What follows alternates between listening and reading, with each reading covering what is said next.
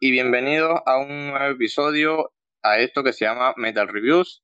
Acá Pablo y me estoy en compañía de mi compañero Hipólito. ¿Cómo está todo, líder?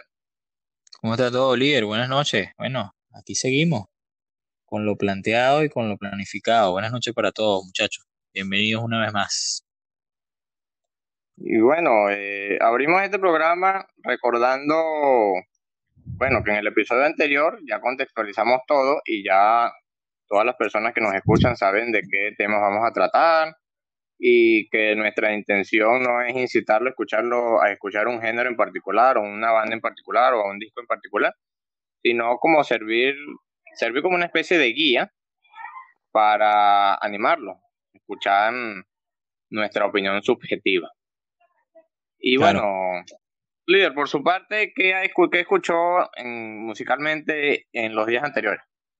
¿Qué disco o cuál banda una, una, variedad, una variedad bastante interesante. Gracias por preguntar. De verdad que sí.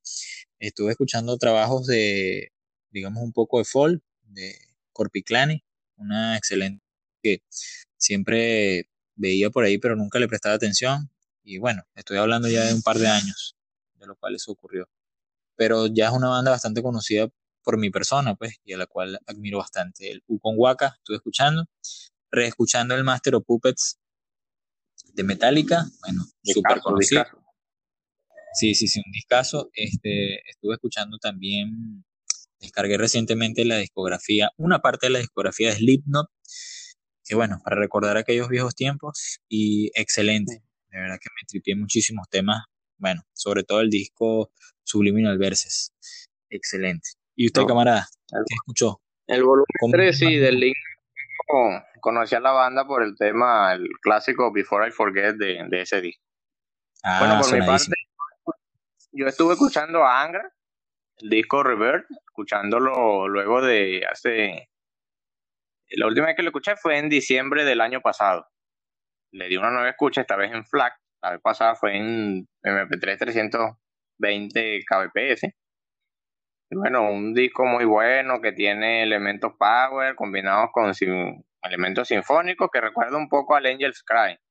De hecho, muchas pistas tienen similitud con pistas del álbum ya mencionado. Por ejemplo, ambos tienen una intro. El tema Nova Era es similar al Carrión, que abre el Angel's Cry. Y otro tema tiene similitudes como por ejemplo el Heroes of Sand, lo encontré similar con el Stand Away. El tema Millennium Song, similar al Time, que empieza algo calmado pero después va ganando fuerza a medida que transcurren los minutos dentro de él. Y otro por allí que... Y bueno, uno que recuerda un poco al Evil Warning del Angel's Cry, que ahorita no, no me viene a la mente su nombre, pero de verdad que esa era que con Edu Falaki, que inició con ese disco, trajo muchos recuerdos a, a ese momento que todos escuchamos cuando escuchamos el Angels Cry la primera vez. Claro, claro, claro. También resalta que estuve escuchando a Master Plan, pero no sus trabajos clásicos con Jorn, como lo son el Master Plan o el Aeronautics, son excelentes discos, sino su tercer trabajo, donde ya Uli Kuch no estaba en la batería, sino que Mike Terrana tomó su lugar. Y Mike uh tomó el lugar del ya mencionado John. Que aún así ese disco no resalta tanto como los dos anteriores, pero a mi parecer es muy bueno, sigue teniendo la potencia de Master Plan, Roland Grappo sigue aportando buenos riffs de guitarra y con su composición impecable como los dos anteriores. Y de verdad, en mi opinión, es un disco que todavía es Master Plan. Claro, claro que sí. donde sí me detuve bastante tiempo fue con Children of Bodom, que escuché desde su disco Hate Breeder hasta el Are You the Dead, pasando por el Follow the Reaper y el Hate Crew Dead Road. De verdad, mm. de escuchar sus trabajos. Son muy buenos, muy Y bueno, Excelente. Children of Bodom, eh, de, eso se, de esa banda en específico trataremos en el episodio de hoy. Quisieras empezar comentando algo al respecto, líder. Claro, claro, claro, claro que sí, líder. Este, bueno, para toda la gente que, que nos escucha, nosotros nos decimos líder por anécdotas universitarias. Pablo y yo estudiamos en la misma universidad y nos conocimos pues como, como buenos compañeros, tanto universitarios como musicales. Y de ahí viene pues esa, esa frase de líder gracias a un profesor que tuvimos prácticamente en común. Pero bueno, sin, sin desviarnos tanto del, del tema principal, hoy vamos a hacer mención, habíamos comentado en el episodio anterior que íbamos a tocar un tema, todos los podcasts van a estar tratando sobre un tema en especial al cual nosotros valoramos, ¿no? Y que digamos son puntos de inflexión en cada una de las eras de lo que hemos escuchado. Para este caso, son los álbumes debut, y este es el caso para Something Wild de Children of Bodom, un disco debut muy, en mi caso, digamos, muy controversial por el hecho de esa característica de ese sonido musical diferente, innovador, eh, agresivo, eh, contenedor de muchos elementos neoclásicos. Y, melódicos. Y melódicos, claro. Y, bueno, cabe, cabe resaltar de que este es un álbum que tiene una fusión muy especial, dado que en esa época, Pablo, eh, no, se, no se tenía mucho conocimiento de esa fusión, ¿no? que era lo, la música extrema o el, el metal extremo con elementos de música clásica, e incluso hay un tema que, que tú siempre que, eres el conocedor de los detalles, me dices, pues hay un tema que tiene un fragmento de Bat. ¿Cuál es ese tema, Pablo? Bueno, eh, como retomando tu idea, eh, especialmente para esa época no se había visto una fusión de elementos extremos con elementos melódicos y neoclásicos como, lo fue este disco. Lo más parecido a ese entonces eran, por lo menos, Emperor con su black metal sinfónico y Dissection de Suecia, que practicaba un black metal melódico del cual Children of Bodom tuvo eh, ese Dissection tuvo influyó a esta banda. Claro por su sonido melódico combinado con black metal pero sin añadir los elementos neoclásicos y bueno ya entrando en el Something Wild como tal es un disco que fue lanzado en 1997 primero con una portada con un logo de la banda que muy pocos conocen una fuente de letras azules algo, algo así como perturbadora que recuerda a aquellas bandas de black metal y death metal de la época. Claro. Y luego en la siguiente reedición del disco ya se colocó el famoso logo que todos conocemos. Claro. Y, y la formación de este disco estuvo compuesta por Alexi Layo en la, en la guitarra líder y en la voz, que para este, esta época tenía tan solo 18 años de edad complementándolo en la guitarra rítmica Alexander Popala y en la base la base rítmica estaban Genka Cepal en el bajo y Jaska Raistakainen en la batería. Y bueno, añadiendo algún elemento especial, por así decirlo, estaba algo que no se veía mucho, eh, no era muy común en esa época, era el uso de teclados como, como instrumento adicional, no como instrumento de apoyo, tocado en este disco por Jane Weirman o Warman, como algunos le conocían en esa época. Y bueno, me preguntaste que, mm, eh, que cuál tema en específico tenía un fragmento de alguna pieza de música clásica. Efectivamente, el tema de tiene un fragmento de la tocata y fuga en re menor de Bach. Yo recuerdo que cuando escuché, cuando busqué información de ese álbum, que leí que ese tema tenía ese fragmento de esa pieza clásica, yo inmediatamente me descargué la canción y la escuché. Y sí me di cuenta de ello. A mitad de la canción también tiene una combinación guitarra-teclado muy, muy que recuerda a esas composiciones clásicas. Y el final es algo muy curioso porque su final es muy, es, digamos que casi igual al Far Beyond the Song, el final de esta canción, de Ingrid Martin guitarrista eh, neoclásico que todos conocen y que bueno, que al cual Alexi Layo intentaba emular en la guitarra en este trabajo. Y bueno, hablando a nivel de producción, ¿qué puedes comentar al respecto de este disco, líder? Bueno, Pablo, tú sabes que, bueno, siempre hemos hablado acerca de esto, y, pero obviamente la gente y los panas que nos escuchan no, no conocen nuestros criterios. Sin embargo, nuestros criterios no son los criterios ley, sino que simplemente es una opinión subjetiva, como siempre lo hemos pensado y lo repetimos aquí mismo en el podcast. Eh, está, nuestra crítica está sujeta a críticas pues, y a opiniones también encontradas de mucha gente que nos pueda escuchar o quizás nos escuche en el futuro. A nivel de producción para mí, eh, ha sido un álbum, como ha sido un álbum debut y ha sido un álbum inicial para la banda, tenemos que recordar que eran unos chamos, eran unos jovencitos para la época del año 1997, que además carecían, digamos, de los recursos monetarios que quizás eh, cualquier banda que ya tiene, digamos, un trayecto, tiene un camino, eh, pudiera conseguir. Estos eran unos chamos que de la escuela, amigos así como tú y yo, se conocieron, eran fanáticos del metal extremo, decidieron hacer esta fusión y bueno, lanzaron su primer disco. Incluso creo que no contaban con el apoyo de la disquera. Para ese entonces, posteriormente fue que Spinefire Records, digamos, eh, produjo el álbum y, contaron con el apoyo. Cabe destacar que para producir el álbum tuvieron que recaudar fondos, ¿sí? a medida así como, digamos, de, una especie de fundación y con los pequeños aportes, exactamente, con los pequeños aportes que iban eh, consiguiendo, entonces, bueno, hicieron la, lograron pues consolidar, digamos, la primera emisión de este trabajo que para mí, desde el punto de vista instrumental y desde el punto de vista de innovación, fenomenal, fantástico.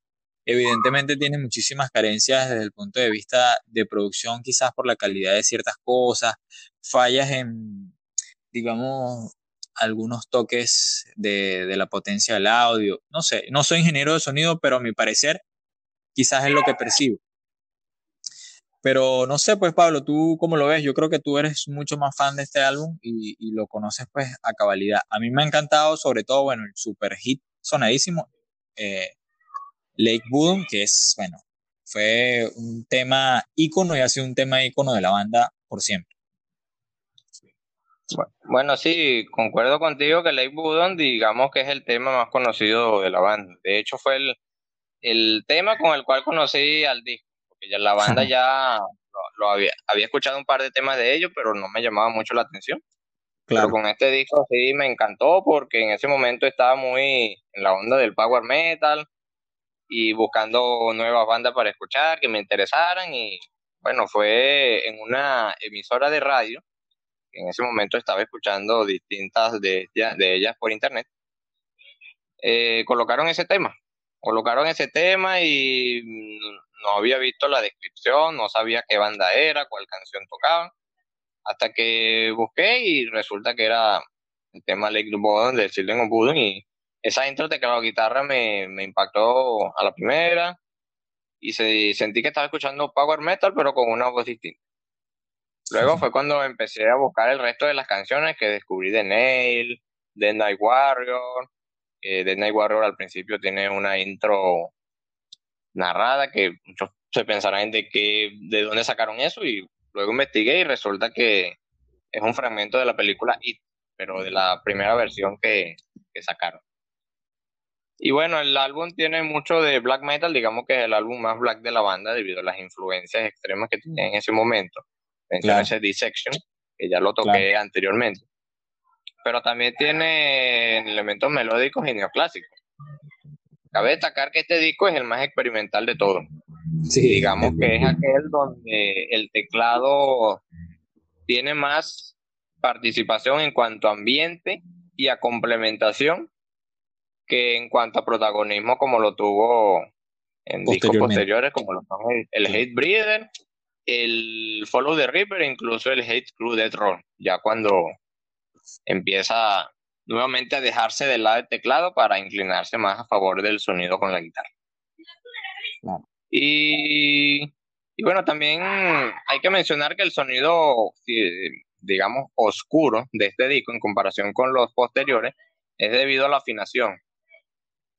Este disco tuvo, se, los instrumentos se afinaron en en dos sostenidos, afinación que no tocarían muchos álbumes más allá.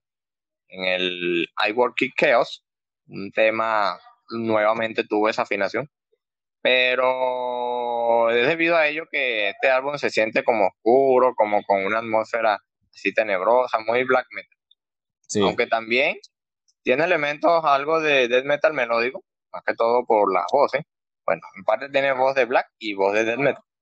elementos power metal, más que todo en el tema Lake Bottom, por el ritmo de la batería, con el doble bombo, y elementos neoclásicos, destacables en Denel, con esa influencia de fragmentos de la tocata y fuga en re menor, y en Red Light in My parte 1 y Red Light in My parte 2, cuya intro recuerdan a composiciones de Mozart, como si Mozart hubiese compuesto música para ser tocada en guitarra de esta manera.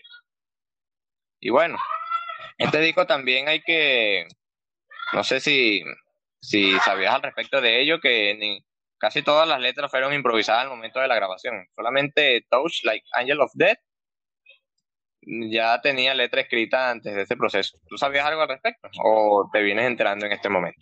No, bueno, me vengo enterando en este momento, porque fíjate que tú acá eres nuestro, nuestra referencia de la enciclopedia del metal, siempre lo he dicho. Y es fascinante pues escuchar todos esos detalles.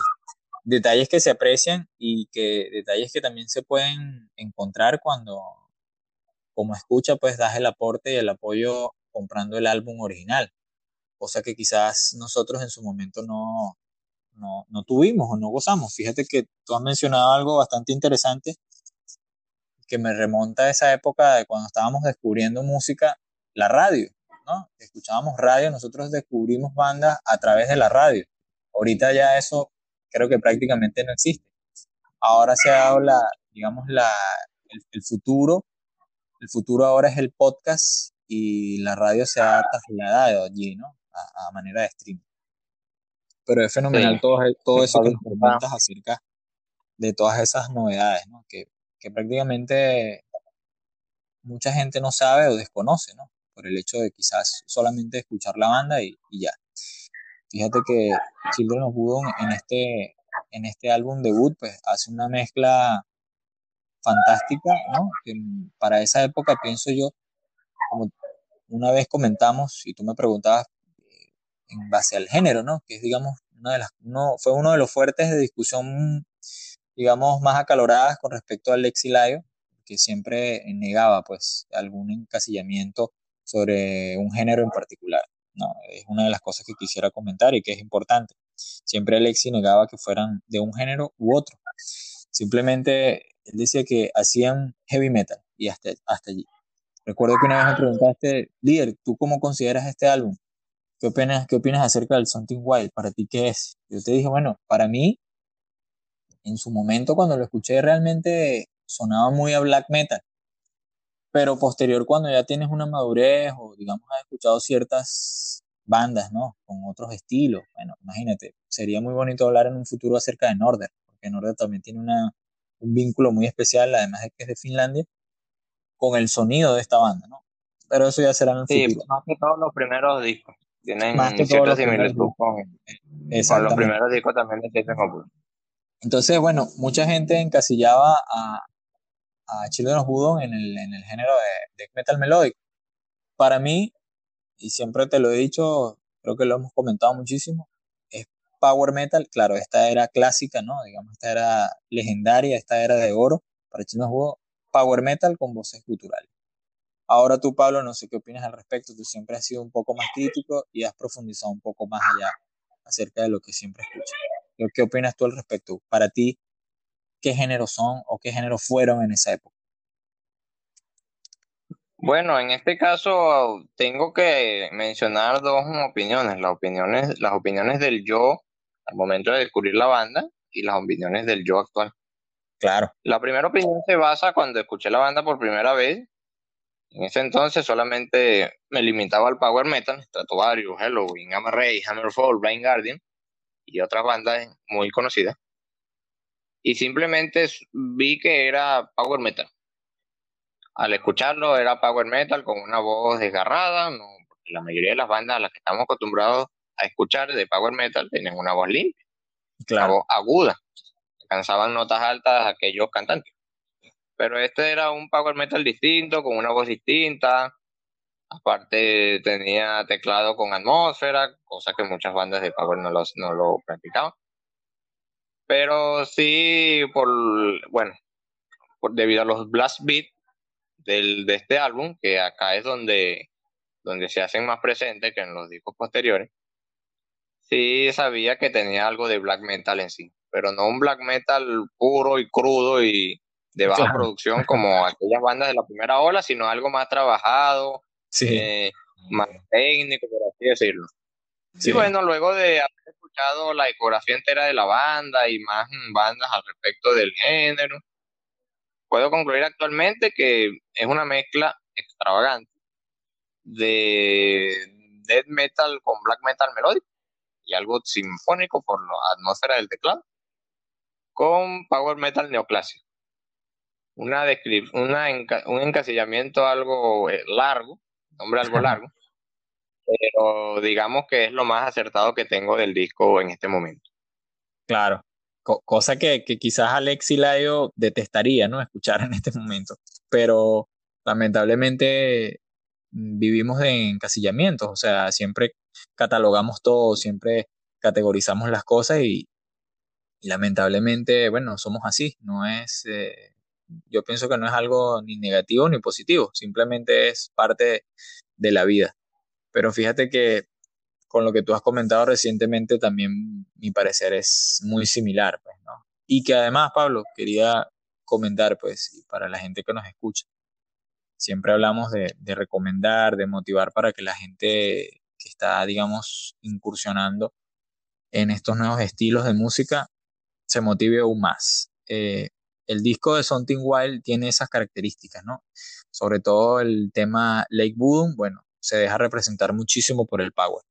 Pero también para aquellas personas que quieren indagar un poco más, yo los invito a que escuchen el Hey Breeder, que es el siguiente álbum del año 1999, un álbum excelente, maravilloso y en donde van a poder notar, no sé si tú piensas igual que yo u opinas de la misma manera, que el sonido power es extremadamente, digamos, en una relación de porcentaje 90 a 95% power metal. Lo único que quizás varíe sean las letras, eh, las voces guturales, y, pero de resto, power metal puro y sinfónico. Sí, exactamente. Ese disco ya deja, ya deja atrás los elementos black como blast beat y la atmósfera y empiezan a incluir más melodía, más duelo guitarra teclado, que recuerdo que en el Something Wild solamente está presente en el en el de Nail, y en Lake Bottom, pero en el, el Hate Breeder está repleto de duelo teclado guitarra. Totalmente. Que de hecho, si, si se pudiera hacer el Something Wild otra vez, pues, pues, pero mejor no porque hay discos así clásicos como eso que es mejor dejarlo como están. Claro. Lo único que le agregaría sería incluirle más, más duelos de guitarra teclado. De resto, me parece un disco bastante bueno. Que a nivel de producción no sea, no esté al nivel del Hate Breeder y el Follow the Reaper, es otra cosa. Pero a nivel musical, sí. Muy bueno. Muy Se bueno, totalmente. Bueno, y, y en base a eso. Y bueno, otro comentario, y disculpa que te interrumpa antes de cerrar el tema y dar la puntuación de, este disco, ah, tanto tuya como mía. Quisiera comentar que en este disco, este disco fue sujeto a varias reediciones.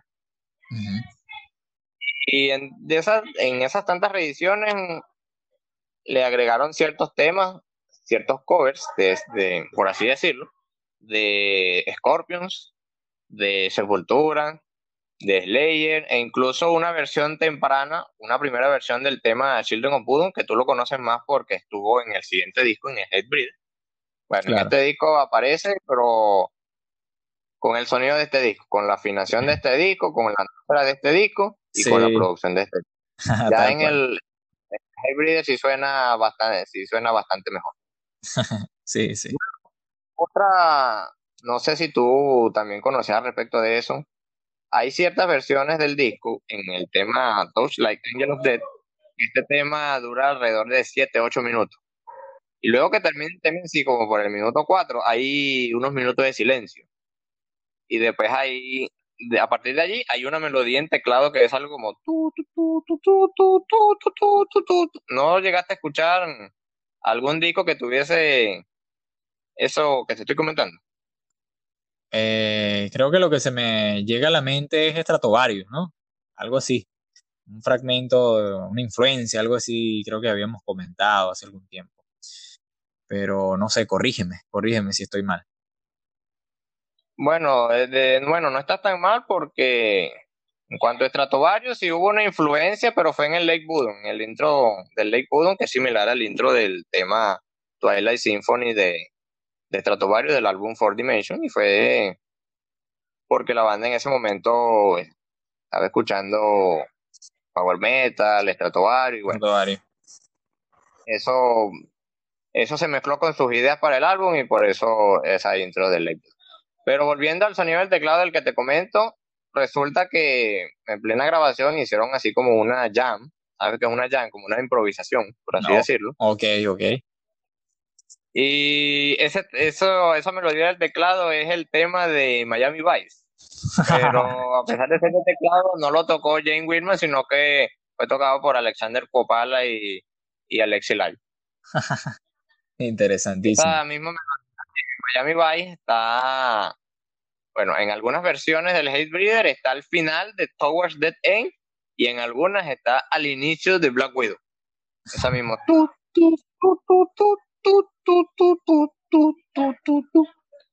Sí, no sé si tú, tú, sabías al respecto de ello o habías escuchado. lo desconocía totalmente. Obviamente sí había escuchado, digamos, ese fragmento, pero como no soy conocedor de la serie, nunca, nunca la vi, pues, pero imagínate, es una curiosidad excelente, ¿no? Que tanta, digamos, que tantas cosas y que tanta, digamos, inventiva tiene los fundadores, los creadores de una banda al momento de grabar sus temas. Es súper genial, súper genial saber todos, todos esos detalles. Me parece fabuloso. De verdad lo desconocía totalmente, Pablo. Gracias por ese aporte. Muy bueno, y detalles como esos son, los vienes a notar ya después de varias escuchas al disco. Hay veces que a la primera sí, sí lo capta, pero hay otras veces que no. Necesitas una reescuchada, más de una reescuchada para notar. Claro, claro. Y bueno, para cerrar, para ir cerrando ya este episodio de hoy, eh, ¿cómo puntuarías al álbum? Del 1 al 5, ¿qué puntaje le darías? Bueno, eh, yo particularmente, como mencioné al principio, eh, evidentemente es un álbum majestuoso, es un álbum clásico, es un álbum que tiene una fusión, digamos, innovadora para la época. Pocas bandas se atrevían a hacer esto. Pero pese a todo eso, considero que eh, al álbum le faltó calidad de producción en cuanto al sonido, ¿no? De lo que podemos escuchar. Ese es mi criterio lo considero de esa manera. No deja de ser el álbum una joya, porque bueno, todo lo que implica y todo lo que implica que estos jóvenes hicieron pues en su momento. Yo le doy una puntuación de cuatro puntos, a mi parecer. Pero, repito, es un álbum que tiene que ser sí o sí escuchado para los amantes de este estilo de música y para los amantes, obviamente, de los fans de Children's World. ¿Tú qué puntuación le das, Pablo? Bueno, concuerdo contigo que es un disco recomendado para los fans de Children of Bodom que no lo han escuchado con detenimiento. Recomiendo que lo escuchen en la mayor calidad que puedan. Si no pueden en FLAC, al menos en 320 kbps en MP3. Yo le doy una puntuación de 4.5, debido a que, bueno, yo, debido a mis inicios en la música, con la música clásica, esos elementos neoclásicos presentes acá son inigualables, no tienen comparación. Hay otras bandas que practican sonido, algo similar, pero esto de este álbum es de verdad único. Lo único que le añadiría, como ya lo mencioné antes, sería más, más duelo guitarra, teclado. Aquí siento que el teclado tuvo mayor participación en creación de, de atmósfera que en que en cuanto a solos y, y, partes así similares como, como los tuvo en el Follow the Reaper y el Hate Breeder, e incluso en el Hate Crew Death Rock. Claro. Bueno, el 4.5 le añado debido a eso, pero es mi opinión y hay muchos que quizás les den más, le den un puntaje menor, pero como comentamos, es nuestra opinión subjetiva no estamos abiertos a opiniones de otras personas y discutirlas porque de eso se trata la música, de compartir opiniones y no buscar la opinión ajena. Claro, así Y bueno, ya cerrando este episodio, quisiera comentarles que al momento de publicarlo, estaremos colgando una lista de reproducción de Spotify donde estará este álbum entero y algunos temas de los discos que mencionamos al principio de, de este episodio. Algo así como de lo que comentamos de los discos escuchados en días anteriores por cada uno de nosotros.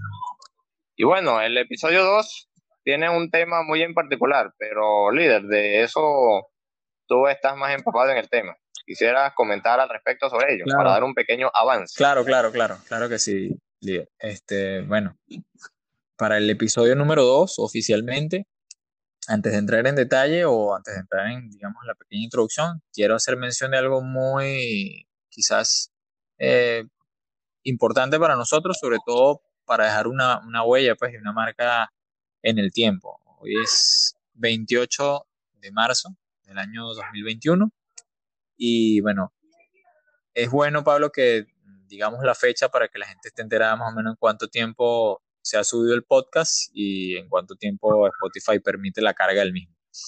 Para que estemos ubicados pues en el contexto de tiempo y espacio. Estamos ubicados en, en Lima, Perú, y muy alegres pues, de hacer esta, esta colaboración.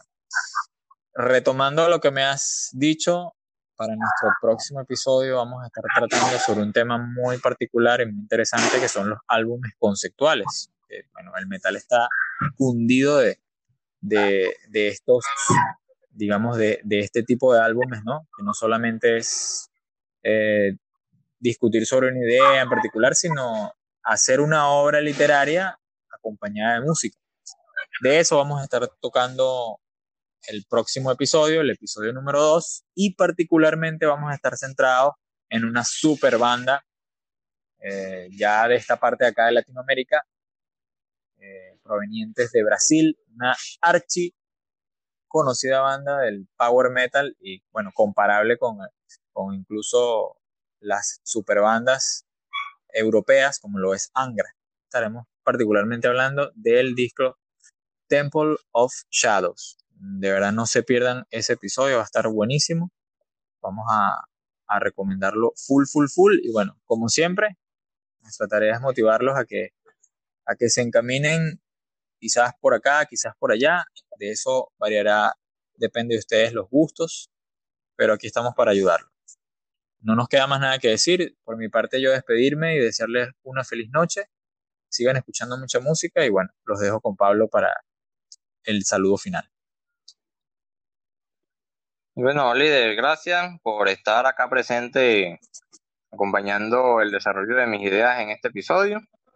Y bueno, lo único que me queda decirles, nos vemos en el episodio 2, ya saben. Trataremos sobre los álbumes conceptuales y en especial el Temple of Shadows. Buenas noches a todos, saludos